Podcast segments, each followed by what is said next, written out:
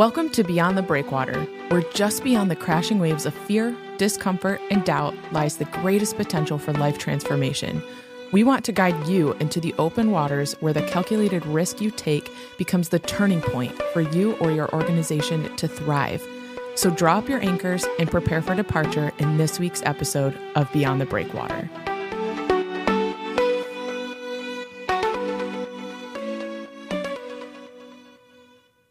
Welcome to episode eight of Beyond the Breakwater. Um, with me today is Ed, and I am Lyndsay. If you're tuning in with us for the first time, I would jump back to episode seven. Um, we covered a lot in that episode, and we kind of talked about what it looks like to go back in order to go forward. We looked at American history and social dilemmas, and that's really going to set you up well with what we are talking about today. Um, but before we jump into what we're talking about today, we had a listener um, email us a question. So that's just a reminder, too, for listeners. If you have any questions at all, you can leave us a comment on uh, our YouTube channel or you can email us at hello at beyondthebreakwater.org. So the listener asked us, are people who are on government assistance in the harbor when we're talking about this beyond the breakwater analogy, or are they in open seas and what does that mean for churches serving them? It's a great question, Lyndsay. Uh, I really appreciated the question when we saw that. I think it's going to, we, we have to go back and look at our model. Uh, let's help everybody understand the model. So let me just paint the picture of what the model is. You have really three components.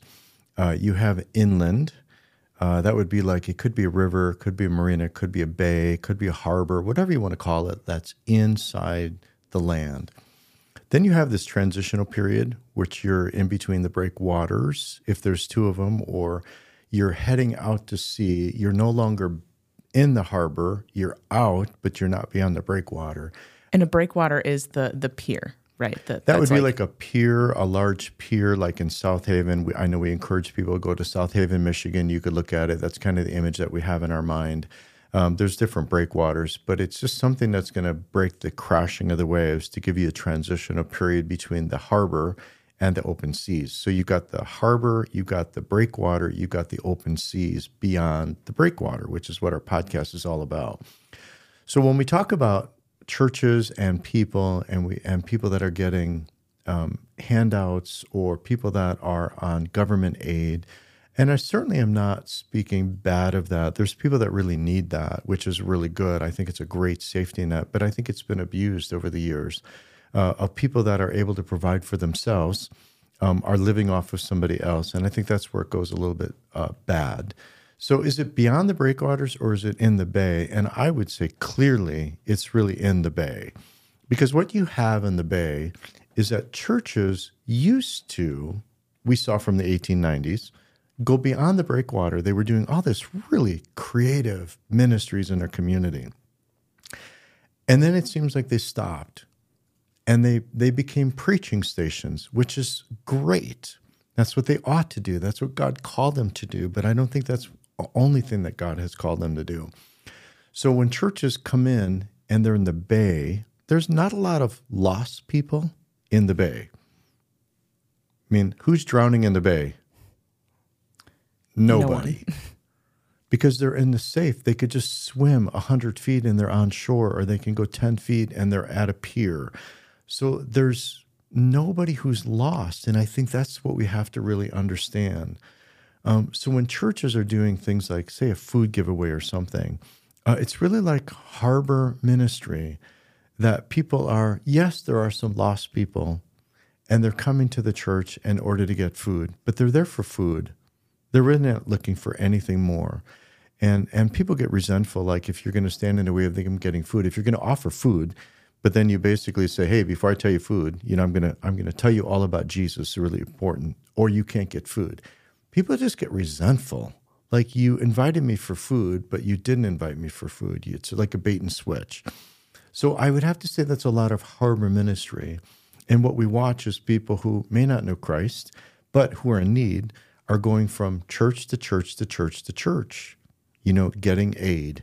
Just like if you went to, you know, you get money on on a bridge card, you know, that's in Michigan, that's like food stamps. Um, and then they're like, oh, I need to supplement it. So the church is offering food as a food giveaway. So I'm going to go to the church. That's really like harbor ministry. And you're just loving people, taking care of them.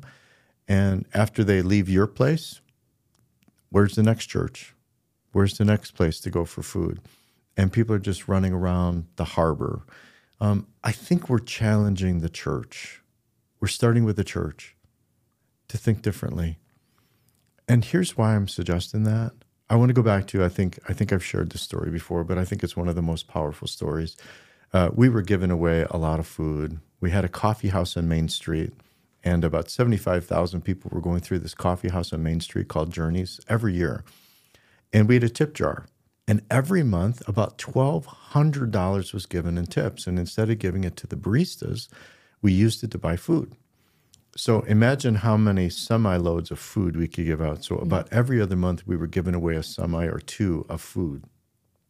In the course of a few years, we gave away about 275 tons of food. We really thought we were doing great stuff. Yeah. We felt really good about it. That's a lot of food to put on tables. And then we decided to have um, a time where we would interview the people that we're given food to. And when we interviewed them, um, there was a gal sitting on my right, and she said, Ed, I don't mean any disrespect, but this is demoralizing. You're stripping us of our dignity. You're dictating what we eat. Some of it's spoiled. There's a lot of carbs. You know, you can't even make a full meal out of what you're giving to us. And at that point, I'm feeling, you know, really small Mm-hmm. And I'm feeling really guilty. And I felt like I was doing something wrong. And I remember saying, What do you want? And she said, I'll tell you exactly what we want. We want a store we can afford. We don't want a handout. That rocked my world because I thought as a church, we were doing the greatest good. And when you think you're doing the greatest good, and the people that you're serving says says to you, it's not good. You're you're demoralizing us. Um, that's when I think my whole world collapsed. Um, and I remember I got up and I just walked the hallways. I mean, I felt like I got stabbed. I just felt like, you know, like, wow, what just happened to me? I just feel like I got demoralized thinking I was doing good. And she was right. She was right. We shouldn't have been doing how we did what we were doing. Food was the right thing, but how we were going about it really wasn't the right thing. And so uh, I just want to, if, if you're a church and you're listening and you're like, yeah, we're doing food giveaways, I would say pause and really listen to what I'm saying and listen to these podcasts because what you think you might be doing is the right thing. Maybe nobody's being honest with you, and the people you're serving are not being honest with you to tell you that it's not helping them, it's hurting them. And that was a game changer for me. So, boy, if you're feeling like you're there, um, keep listening because we're going to get you out of that bay and out of the harbor, and we're going to get you into the open seas to say there's a new way and a different way of doing the same thing. Yeah, and I think it's it's not just churches too. It's it's a lot of people who are serving. And actually, it just reminded me of this story. Um, I was talking with a friend this weekend, and she's a teacher.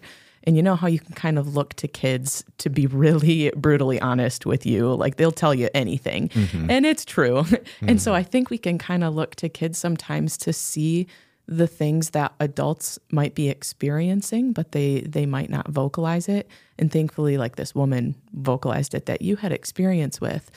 But my friend who's a teacher she receives a handful of um, boxes of food to give to her students to wow. bring home to their parents. Yeah. like kids and families who are on like government assistance. And she said a lot of times like in these bags and in these boxes are food that's like pudding cups um, or smarties or food that's expired and she's like i feel so bad giving it to these kids knowing that i'm sending their families home with like this food that is not nutritious to them and Yeah. what's interesting is that she gave this food to the kids and most of the kids will either like they'll hide it in their backpack or they'll throw it away on their way out the door Interesting. or they give all of the food they receive out to their friends and they don't even take any of it. So it's like they're not even like it's not doing what the food was meant to do and there's just this level of like shame and embarrassment that mm. these kids have mm. but i think all of that to say as she told me that story i was like wow this is exactly what we're talking about and right. beyond the breakwater and to see that not only in adults that are vocalizing this but in kids where it's like these kids have a really honest view of like what is happening in this situation talking about being robbed of dignity it makes you wonder like if they could put words to their feelings. Like how are you feeling right now? Like why would they give it away? Why would they hide it? What how are they see and when the church is participating in that for adults uh, i think that's the most telling thing. Yes. Yeah so to kind of transition what we are talking about today ed i've heard you kind of coin a term called pier ministry. So what does that model look like for the church especially in when we compare it to beyond the breakwater in that analogy yeah. Okay. So this is going to be a little bit of a bunny trail, um, but I think it's a really important bunny trail for people to to follow along on this. Um, for years, I was trying to just understand like what is our role? What's the church's role? What are we trying to do? And and I thought about a waterfall. You know, if you think about um, just a body of water, some kind of a river, it has a starting point. Then it goes along the river and it ends in a waterfall. So if you could just picture that you'll understand a little bit more about life. So, all of us are born into a river. Now, the river is a river of sin. We're born into that. That's what David, even King David, talked about that in Psalms about in, in sin, or at the time of conception, he was a sinner all the way from the time of conception. That was not something that any of us chose for ourselves. So we're born, we're thrown into this river from day one. And if you don't get out of that river, you're going to go over waterfall. Well, what do we call that waterfall? That's hell. And I think I've come to realize that there's three really critical questions that we have to ask. And it's really interesting as I've asked this to just groups. One is do churches still believe in hell? And that's a really interesting question. Or that might be a question, our second question. Our first one might be do people still believe in hell? I don't know about you, but I know as I talk around with people, a lot of people aren't sure anymore. See, if there's no hell, then there's no river. If there's no river, then why is the church doing anything? But if people think there's a hell, that this is where we're going, unless we get out of the river, then you ask the question do churches still believe in hell? But then I think we got to be even more pointed do pastors do pastors mm-hmm. believe in hell? And I don't mean theologically, I mean practically. Mm-hmm. Because if we're born into this river of sin, how do you get out? And we know Jesus saves us. But how does he save us? He always saves us through someone else. So it might be a mom. You know, you're floating down a river, your mom comes out. She's floating along with you. Might be a dad, might be a friend, might be a coworker, might be a grandparent floating along telling you about Jesus. And when you get to that point of saying, I believe in Jesus, you actually got rescued out of the river. And here's the amazing part Jesus puts a life jacket on us. And you know what he wants us to do? Go back in the water. You can't die now. You can't die. That's what he said. If you believe in me, you won't die. And so he throws us back into the water, wants us to get back in the water. Why? To float along with someone else so we can say, hey, look at what Jesus did for me. Look at my life jacket. You can have it too. Let me tell you about Jesus. And then they get saved and the life jacket goes around them. The church should be finding ways to get into the river. But what I've watched, this is like the harbor. I've watched churches like when somebody gets saved, they huddle up on land. It's a club. What do you mean by that practically? What I mean practically is that you lose your mission you don't know what you exist for anymore as a church. And so what you do is you exist for each other only. But I remember Jesus saying the very last thing go make disciples of all nations. Go back into that river. What did he tell Peter? He said, I will make you a fisher of men. Get back in the water. That's where you want to go, where people are drowning without Jesus and don't know him.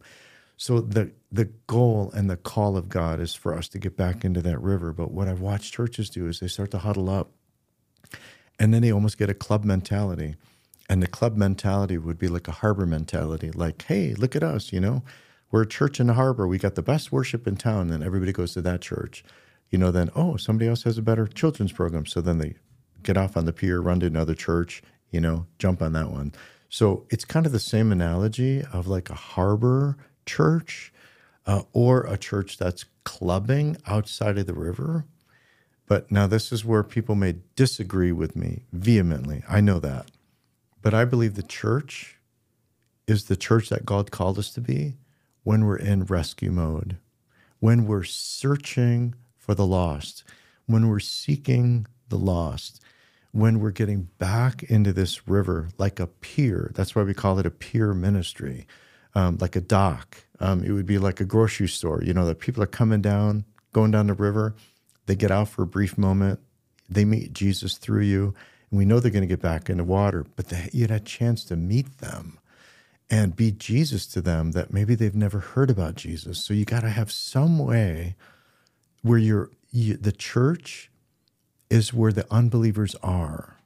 So, where are the unbelievers? Because if right now, with this analogy, as we've talked about it with government welfare programs, keeping people in the harbor, um, whether or not they're aboard a ship or they're just kind of splashing around in the in the shoreline. Right. Um, so if they're coming to churches and churches are serving them, like churches are doing something, they're doing food giveaways. We've kind of heard you talk about your your experience as maybe a little bit more of a harbor ministry. Um, who are the people then that are drowning, and where are they drowning? Boy, I know sometimes our analogy breaks down a little bit. Um, I think they can be in the harbor. I think they can be, you know, out in the open seas. Um, I tend to think more if we're using our analogy, they're in the open seas. You know, the harbor is really for the churches.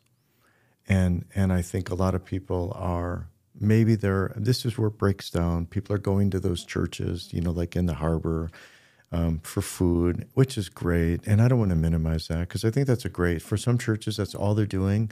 Way to go, keep it up, be Jesus to everybody you meet. Um, but understand that you may be taking something from them, like their dignity.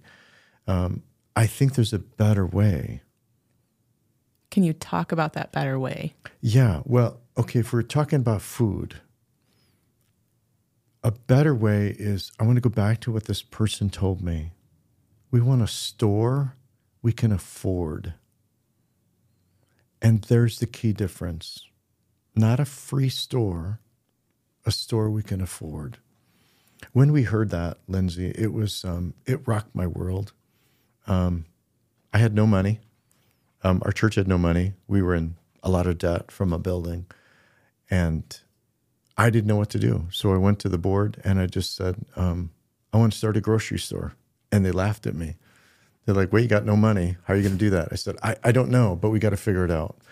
And we did. We figured it out. We went to a landlord who had some open places and and I had lunch with one of them. His name was Alex. And I just said, Alex, I have a big dream to help feed people, but I don't have any money.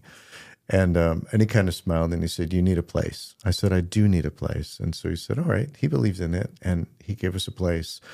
And then I went to the church with a grocery cart of food, and I just said, "Hey, how would you like to um, buy a pallet of each one of these?" So, like a can of corn was seventeen hundred dollars, a, ro- a pallet of toilet paper was three hundred bucks, and we started a grocery store, but it was five cents over our cost, and we asked the church to volunteer for the store, and this is a different way of doing the same thing.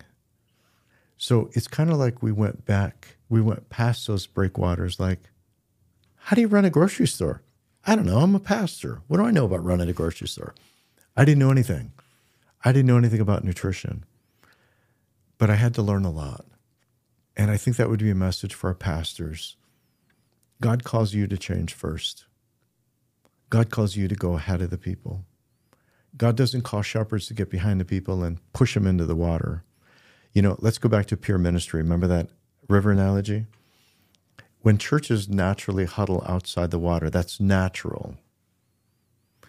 If the pastor goes to the shore, all the people are right behind him. Like, what you doing, pastor? Oh, just looking at the water. Awesome. We're right be- right behind you, pastor. Great. If the pastor goes ankle deep in the water, the people are still on the shore. What about when the pastor goes knee deep? Oh, now you just gave an opportunity for people to follow you into the water. They can go ankle deep. Yeah, that gives people such a permission Yes. to be able to step out.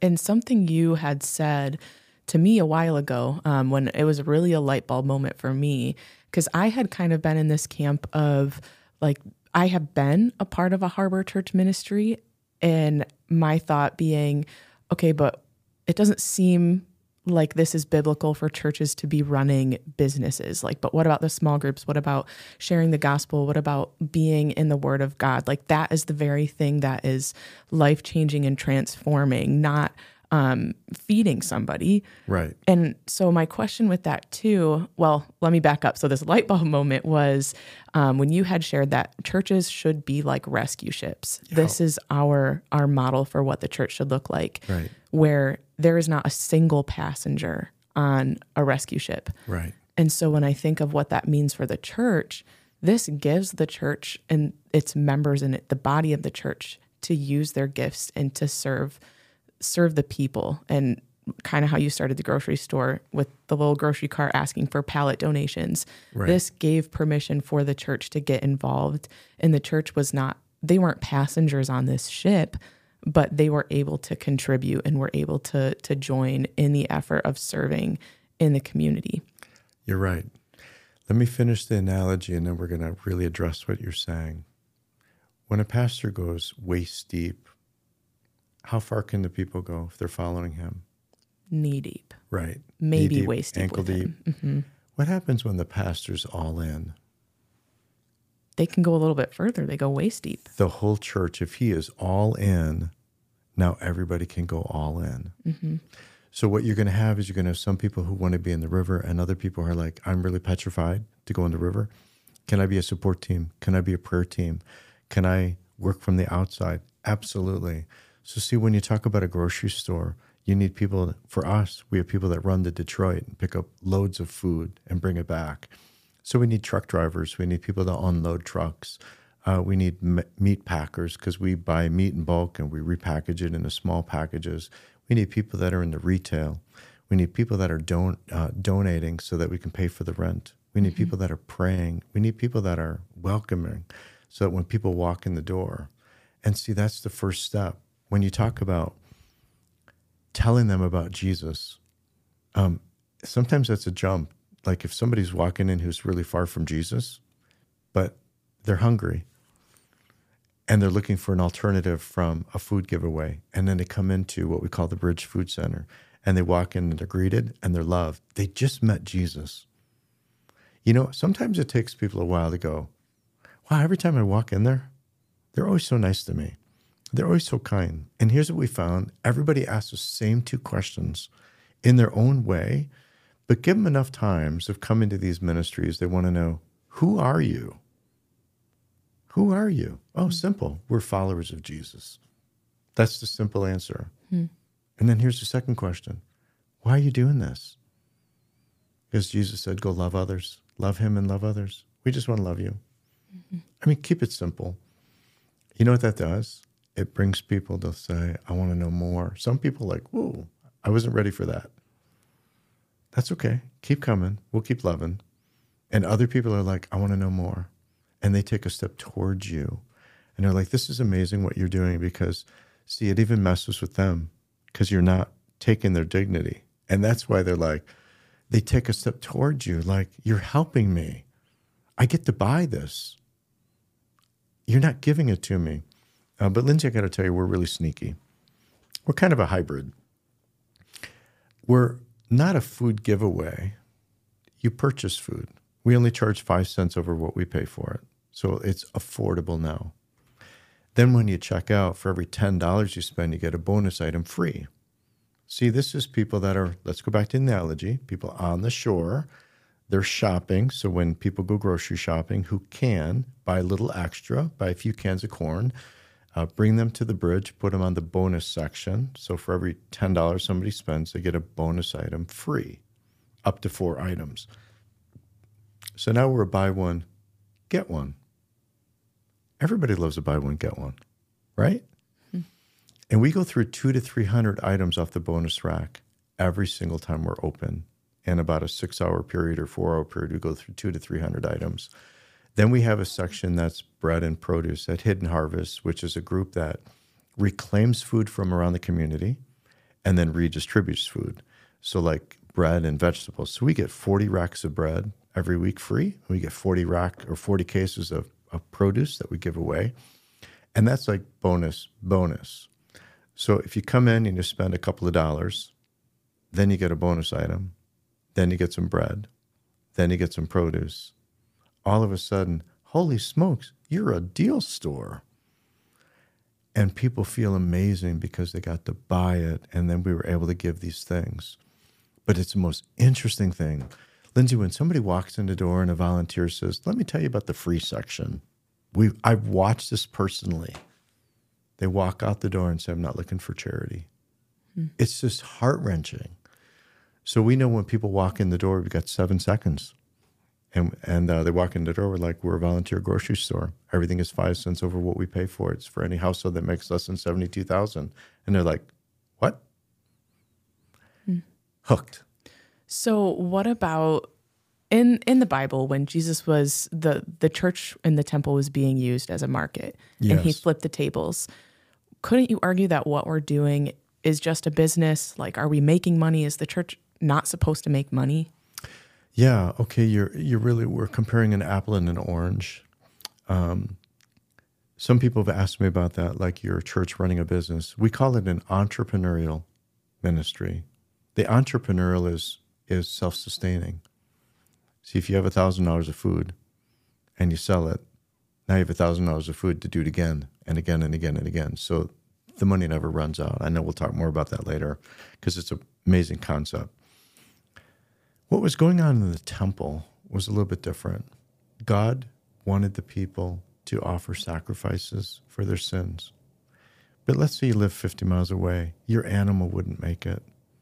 And so you sold your animal. Let's say you sold your animal for $50 and you came to the temple and you wanted to buy it, an animal like a lamb for $50. Now they're charging 200. And you're like, I don't have 200. I sold my lamb for 50, but you've marked it up and you're you're not allowing me to worship God because you're robbing me. That's what Jesus got so angry about that they turned his father's house into a marketplace. It was thievery. So now people were not able to worship God the way that he was asking because the people were pocketing the money. Hmm. I think it's different when a church is leading a nonprofit and their goal is not making money.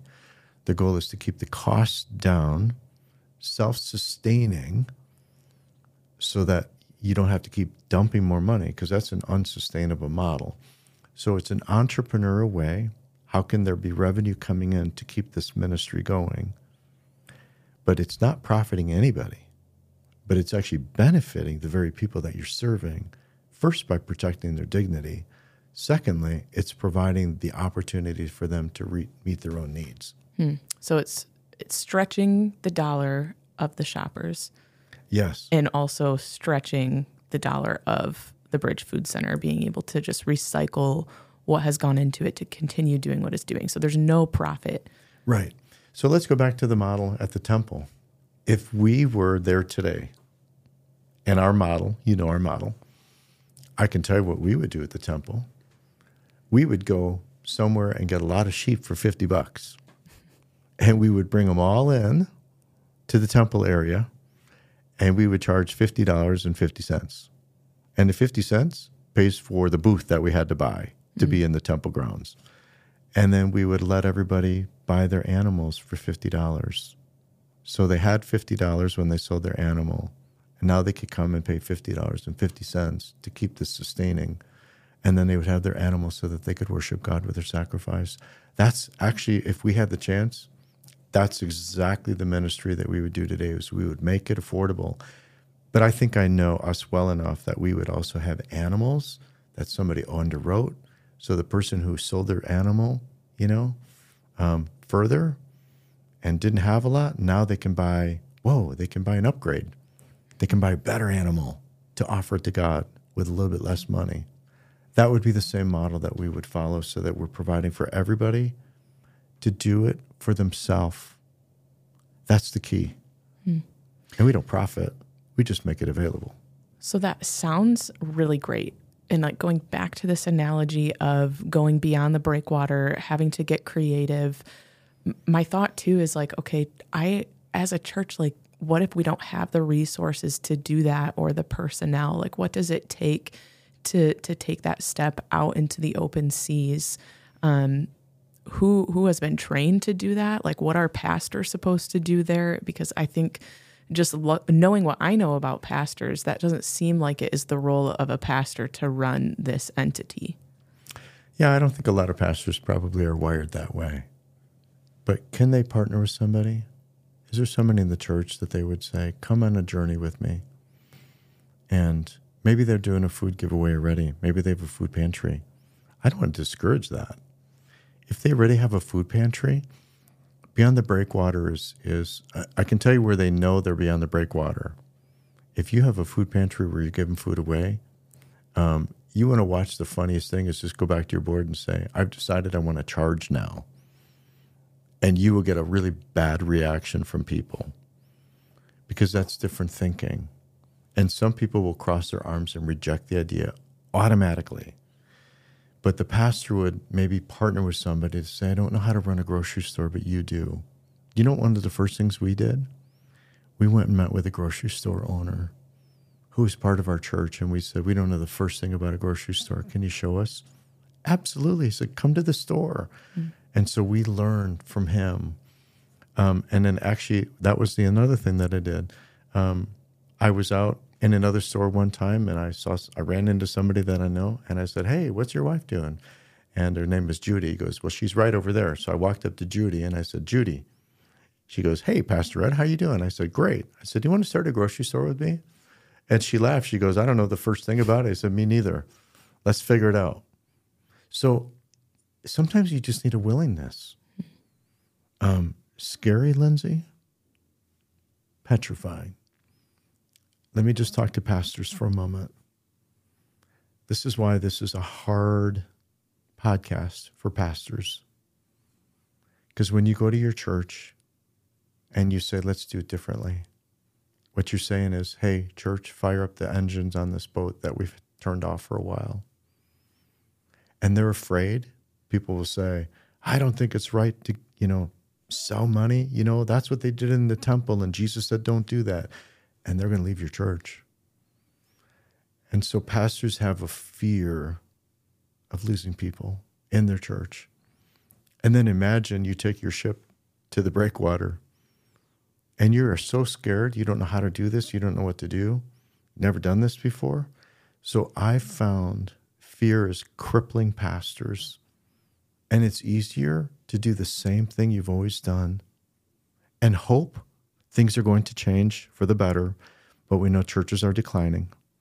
So you're either going to continue to do the same thing, knowing where this is going to end, which is eventual closure of the church, or you're going to fire the engines up, get some people mad, they're going to leave, and you're going to head out to the high seas.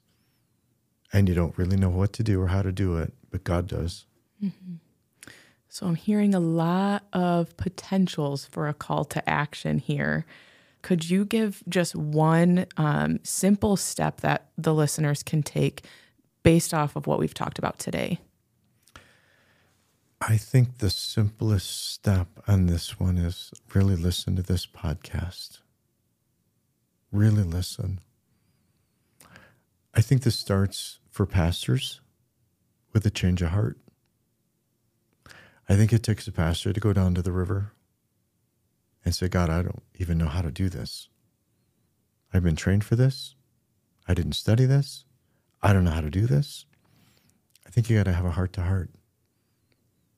And then sometimes you just got to go talk to somebody and say, I just got really challenged. And I don't know the first thing. And I think pastors should pray that somebody will come into their life and say, let's look at this together. Maybe together we can do something. And if you're not a pastor, go take your, your pastor out for coffee. listen to this podcast and say, I want you to listen to this, then take them out for coffee. Take her out to coffee. Go go visit with them and just say, What are your thoughts on this? What can our church do? What resources do we have? What are we able to do in the river? Simple. And maybe between you and the pastor, you just might come up with something that God might say, I have an idea for you Hmm. that you've never thought of before. Yeah, this could be the start to something really big Yes. for a lot of our listeners Yes. where you can see God do things that you've you've never seen before. And so I would encourage listeners as they're processing through this, if you have any questions at all, if you want to jump on the phone with us and process, just shoot us an email at hello at beyondthebreakwater.org and we would really, really love talking with you. But until then, we will catch you next week. Thanks for tuning in to this week's episode of Beyond the Breakwater, a podcast of Elevate Community Ministries. Don't let the conversation stop here. You can email us at hello at beyondthebreakwater.org. We would love to chat with you, answer questions, plan a visit, and help you take your next step. We'll see you next week.